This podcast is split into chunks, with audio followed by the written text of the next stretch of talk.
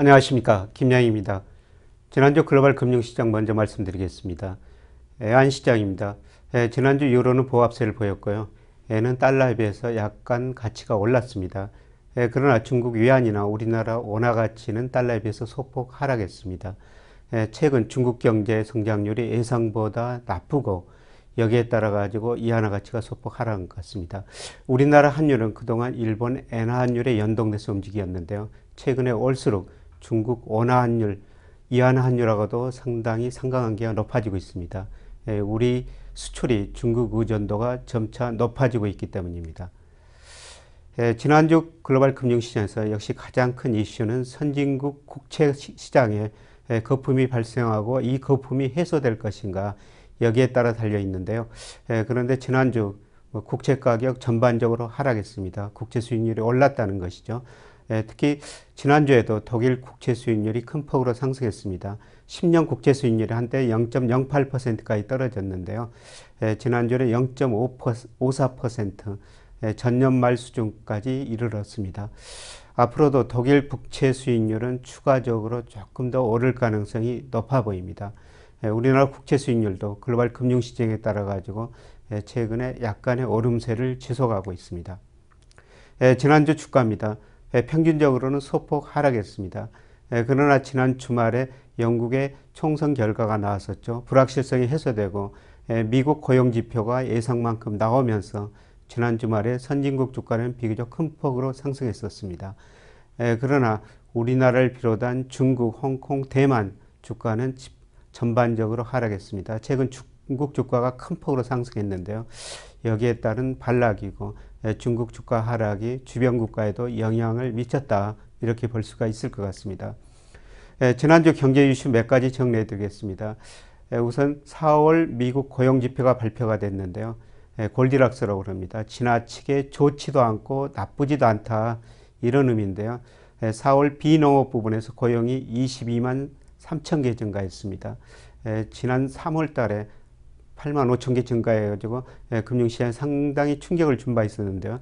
이번 주에는 지난 4월 고용조포 예상 비슷하게 나왔었습니다.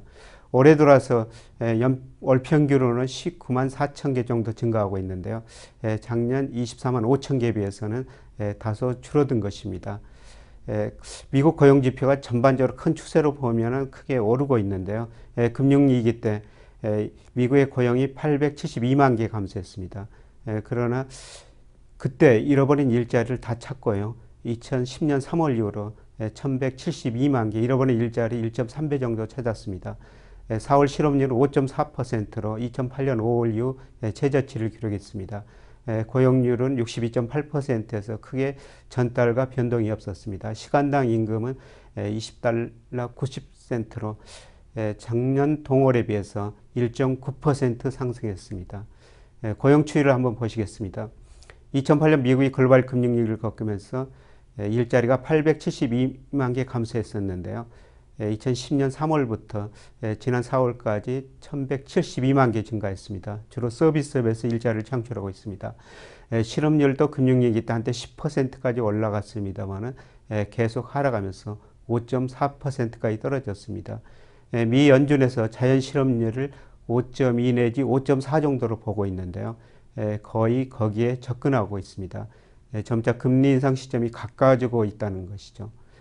미국이 금리를 인상할 때 여러 가지 지표를 고려하고 있습니다만은 그 중에 하나가 시간당 임금 상승률인 것 같습니다. 과거 추이를 보면은 거의 비슷한 방향으로 움직였고요. 최근 임금 상승률이 높아지다가 자칫 주춤거리고 있습니다만은 지난 4월 달에 전년 동월 대비 1.9% 올랐습니다. 임금 상승률이 여기서 더 높아진다면 아마 미국이 하반기에 금리를 인상할 가능성이 높고요. 점차 그럴 확률이 높아지는 것 같습니다. 지난주에 미국 주식시장에 대한 논쟁이 있었는데요. 앨런 미 연준 의장이 미국 주식시장 밸류에서는 다소 높은 상황이다.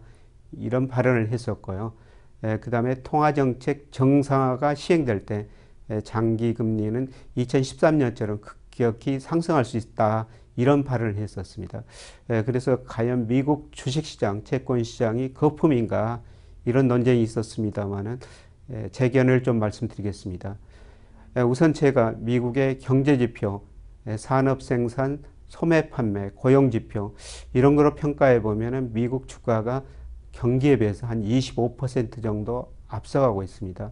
예, 미국 주가 이렇게 앞서갔던 것은 2000년 초반에 IT 거품이 있었을 때 그때 비슷한 수준입니다. 예, 경제 지표에 비해서 지나치게 주가가 앞서간다 이렇게 예, 볼 수가 있습니다.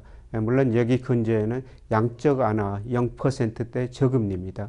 그래서 금리가 조금이라도 상승하게 된다면은 앞으로 미국 주가가 예, 큰 폭으로 조정을 보일 수 있다. 이런 의미를 담고 있다고 보겠습니다.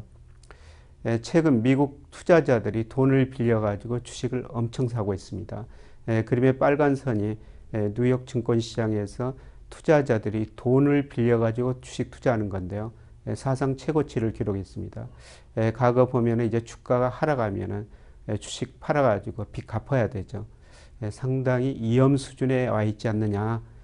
투자자들 심리 보도도 그렇게 평가할 수가 있습니다. 국채 수익률인데요. 미국 국채 수익률은 그렇게 큰 버블이 발생한 것 같지 않습니다만은 독일 국채 수익률 10년물이 지난달 한때 0.08%까지 떨어졌었죠. 이거는 독일 국채 시장에서 어느 정도 거품이 발생했다 이렇게 볼 수가 있습니다.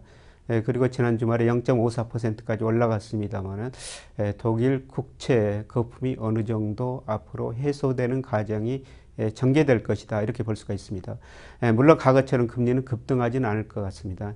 왜냐하면은 전 세계 경제가 디플레 압력이 존재하기 때문입니다. 즉 실질 GDP가 잠재 GDP 밑으로 성장하고 있습니다. 이런 측면에서 보면은 금리가 급등할 가능성은 낮지만은 그래도 거품이 발생했기 때문에 어느 정도 해소되는 과정이 앞으로 전개될 가능성이 상당히 높아 보입니다. 이번 주 여러 가지 경제 지표들이 발표가 되는데요. 미국에서는 소매 판매, 기업 재고, 산업 생산, 외국인 자금 유출입 이런 지표들이 발표가 됩니다. 네, 전반적으로 최근 미국 경제 성장률 보던 여러 가지 경제 지표들이 예상보다 다소 낮게 나오고 있습니다. 예, 나중에 그림 중심으로 살펴보기로 하겠습니다. 예, 5월 11일 유럽 그룹 회의가 열리죠. 여기서 그리스 자금 지원을 할 것인가 이런 내용들이 예, 협의가 되는데요. 예, 연금 개혁이나 공공 부문의 개혁에 대해서 그리스하고 유로존 의견 차이가 워낙 크기 때문에 타협 가능성은 상당히 낮아 보입니다. 12일 날 그리스가 IMF에 7억 5천만 유로를 갚아야 되는데요. 과연 이거를 어떻게 갚을 것인가? 그리고 유로그룹이 추가적으로 지원할 것인가? 아마 결론은 나지 않을 것 같습니다만은 좀 더 지켜봐야 될 것 같습니다. 그 다음에 5월 13일 날 유럽의 1분기 경제 성장률이 발표가 되는데요. 전분기 대비 0.4%, 에, 지난해 4분기 0.3% 성장했습니다만 유로 경제가 조금씩 회복되고 있다 이렇게 볼 수가 있을 것 같습니다. 에, 중국에서 4월 산업생산 소매 판매 고동자산 투자 여러 가지 경제 지표가 발표됩니다. 에, 그러나 지난 3월 산업생산 소매 판매 이런 지표들을 보면 예상보다 크게 부진했고요. 에, 그래서 지난 주말에 중국이 6개월 만에 세 번째 금리를 인하했습니다. 중국 경제 성장률이 그렇게 나빠지고 있다. 이걸 반증하는 것이라고 볼 수가 있습니다. 에, 지난 1분기에 7% 성장했습니다. 아마 2분기에는 6% 중반일 거로 추정이 되고 있습니다. 에, 그래서 중국 정부가 올해 7% 목표를 삼고 있습니다만은 7% 성장을 유지하기 위해서 에, 금리를 인하했고 앞으로도 추가적으로 인하할 가능성이 상당히 높아 보입니다. 우리나라에서 이번 주 금요일 날 통화정책 방향 결정하게 되죠. 기준금리를 결정하게 됩니다. 나중에 그림 중심을 살펴보도록 하겠습니다. 우선 미국 경제 지표인데요. 미국 경제 지표 전반적으로 부진합니다. 4월 산업 생산이 발표가 되는데요. 산업 생산 증가세가 둔화되고 있습니다. 그거는 미국 기업들이 재고를 많이 보유하고 있기 때문입니다. 파란 선이 재고 출하 비율인데요. 기업들이 물건 파는 거에 비해서 재고를 얼마나 보유하고 있느냐 이걸 나타내는 지표인데 최근에 그 재고 출하 비율이 상당히 높은 수준까지 올라가고 있습니다. 기업들의 재고 조정이 필요하다는 것이죠. 그래서 재고가 충분히 줄어들기까지는 계속 미국 기업들의 생산이 이축될 수밖에 없다. 그래서 전반적으로 미국 경제 지표는 부진하다 이렇게 볼 수가 있습니다. 이번 주 관심을 가져야 될 지표 중에 하나가 3월 외국인들의 미 국채 순매수 에, 자산을 얼마나 매수했고 매도했는가 이런 지표들이 발표가 되는데요. 에, 올해 들어와서 전반적으로 외국인들이 미 국채 중심으로 미 금융 자산을 팔고 있습니다. 2007년 이후 한 번도 에, 미 국채가 마이너스 된 적은 없었는데요. 에, 최근에 외국인들이 미 국채를 팔고 있습니다. 에, 특히 그 중국 사람들이 미 국채를 팔고 있죠. 2008년 에, 미국이 글로벌 금융 위기를 겪으면서 재정 지출을 늘려야 했고 에, 정부가 국채를 많이 발행했었습니다. 에, 그래서 이 당시 중국이 미 국채를 정말 많이 사줬었죠. 에, 그래서 2010년 이후로는 에, 미국이 중국이 미국의 최대 국채 보유국으로 등장했습니다. 에, 그러나 그 이후 중국이 미 국채 매수를 에, 줄이거나 에, 특히 작년 올해 돌아서는 계속 그 감소하고 있습니다. 그래서 올 2월 통계가 발표됐습니다만은 2월 달 보니까 다시 일본이 에, 미국의 최대 국채 보유국으로 등장했습니다. 에, 과연 3월 달에도 중국이 계속 중국 미국 국채를 팔고 있는지 에, 분석할 필요가 있는 것 같습니다. 이제 우리 경제인데요. 에, 이번 주 금요일 날 한국은행이 기준금리를 결정하게 됩니다. 에, 우선 이번 달에는 동결할 것 같습니다. 에, 그러나 전반적으로 우리 경제가 그렇게 좋지 않기 때문에 앞으로 금리를 한두 차례 인하할 여지는 있다고 보겠습니다. 한국은행이 기준금리를 결정할 때 여러 가지 고려하고 있습니다만 그 중에 GDP 갭하고 소비자 물가인데요. 이 GDP 갭이라는 것은 실제 GDP하고 잠재 GDP 갭입니다. 뭐 제가 호드릭 프레스코트 필터를 이용해 가지고 추정한 것인데요. 예, 지금 우리 경제가 잠재 성장 능력 이하로 성장하고 있습니다. 예, 과거 추이 보면은 GDP 갭 이거하고 기준금리 추이가 거의 비슷하게 움직이고 있는데요. 아직도 그 GDP 기획이 마이너스이기 때문에 예, 금리나 여지는 있다 이렇게 볼 수가 있겠습니다. 예, 특히 물가가 많이 안정되고 있죠.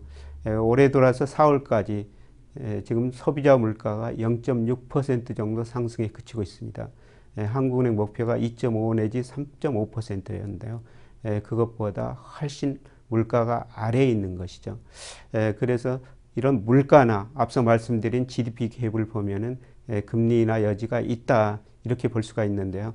에, 그러나 지난 3월 달에 사상 처음으로 금리를 1%대 1.75%로 내렸기 때문에 에, 금리 인하 효과를 조금 더 지켜보는 의미에서 아마 이번 5월은 동결할 것 같습니다.